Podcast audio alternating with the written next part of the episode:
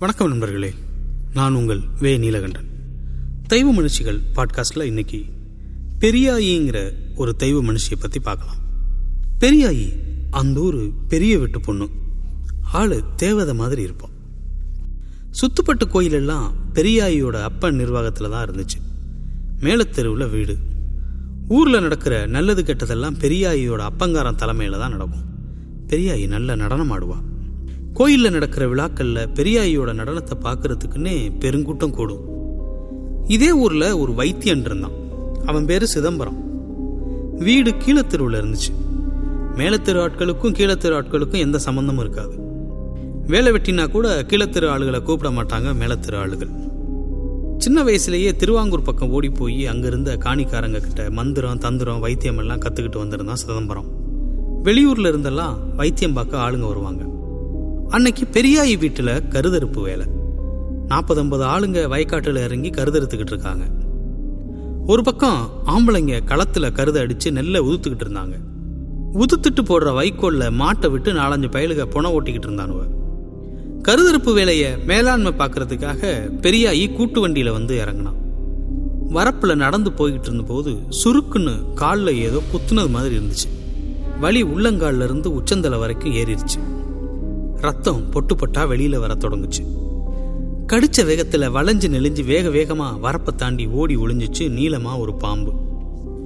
அதை பார்த்ததுமே பெரியாய்க்கு கண்ணை இருட்டிக்கிட்டு வந்துருச்சு. பொத்துன்னு மயங்கி கீழே விழுந்துட்டான். வேலையில தீவிரமா இருந்த மக்கள் யாரும் இதை கவனிக்கல. அப்பன்னு பார்த்து அந்த பக்கமா வந்துகிட்டு இருந்தான் சிதம்பரம். பெரியாயி கீழே விழுந்து கிடக்கிறத பார்த்துட்டு ஓடி போய் கையை பிடிச்சு நாடி பார்த்தான்.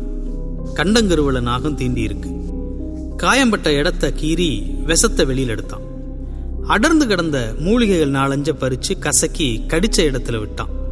சுருக்கு பையில வச்சிருந்த ஒரு மருந்து பொடியை எடுத்து அவன் நாக்கில் வச்சான்.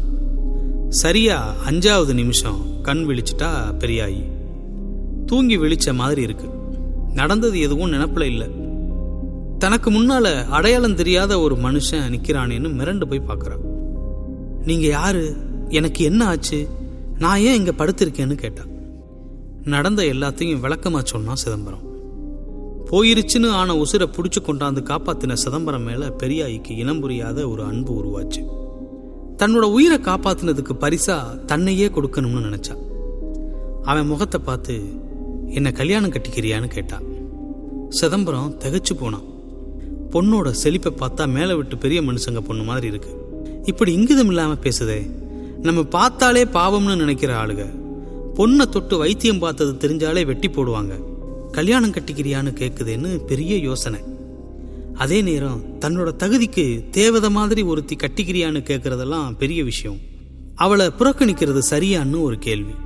மனசுல தைரியத்தை வரவழைச்சிக்கிட்டு யாரு என்னன்னு விசாரிச்சான்.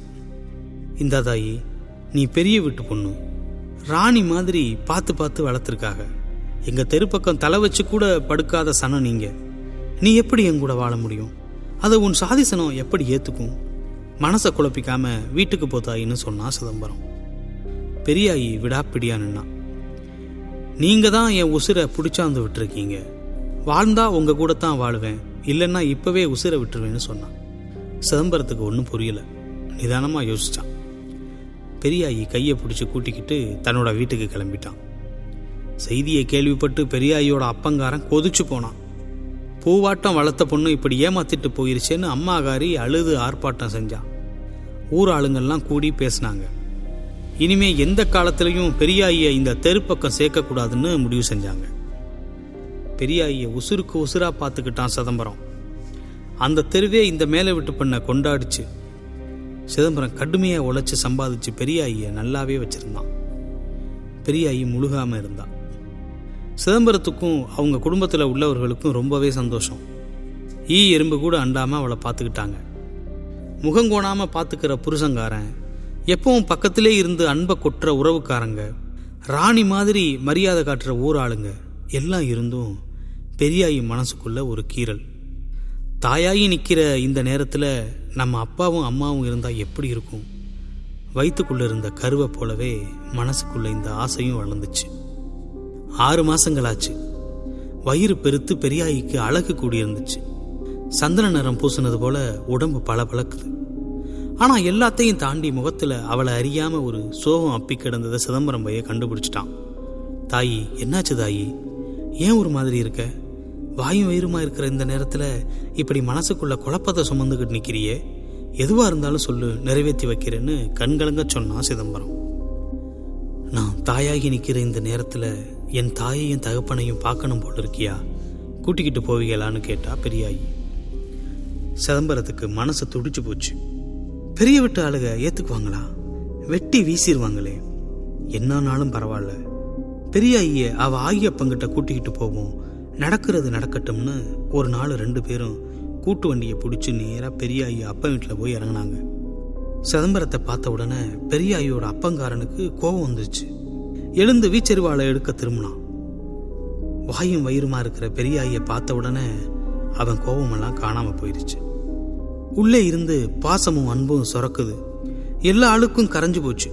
அப்படியே போய் மகளை கட்டி பிடிச்சுக்கிட்டு தாயி ஏன் தாயி எங்களை எல்லாம் விட்டுட்டு போனேன்னு அழ ஆரம்பிச்சான். பெரியாயியோட அம்மாவும் மகளை கட்டிக்கிட்டு அழுதா. பெரியாயி நடந்த கதையெல்லாம் சொன்னான். சிதம்பரம் என்ன உசுருக்கு உசுராக பார்த்துக்கிறாருன்னு சொன்னான். பெத்தவங்களுக்கு சிதம்பரம் மேலே இருந்த கோவமெல்லாம் போயிடுச்சு. இனிமே நீயும் மாப்பிள்ளையும் எங்கேயும் போக வேணாம். இங்கேயே இருங்கன்னு சொல்லி நல்லா உபசரிச்சாங்க. சிதம்பரமும் பெரியாயியும் ஊருக்குள்ள வந்த செய்தியும் அவங்கள வீட்டுக்குள்ள வச்சு உபசரிக்கிற செய்தியும் ஊருக்குள்ள பரவுச்சு. பெரியாளுங்கள்லாம் கூடி இதென்ன அநியாயம்? நம்ம தெருவுக்குள்ள எப்படி அவங்கள தங்க அனுமதிக்கலாம்னு பேசினாங்க. நேரா பெரியாயியோட அப்பங்காரனை போய் பார்த்து ஊரில் பெரிய மனுஷனான்னு நீங்களே இப்படி ஒரு செயலை செய்யலாமா?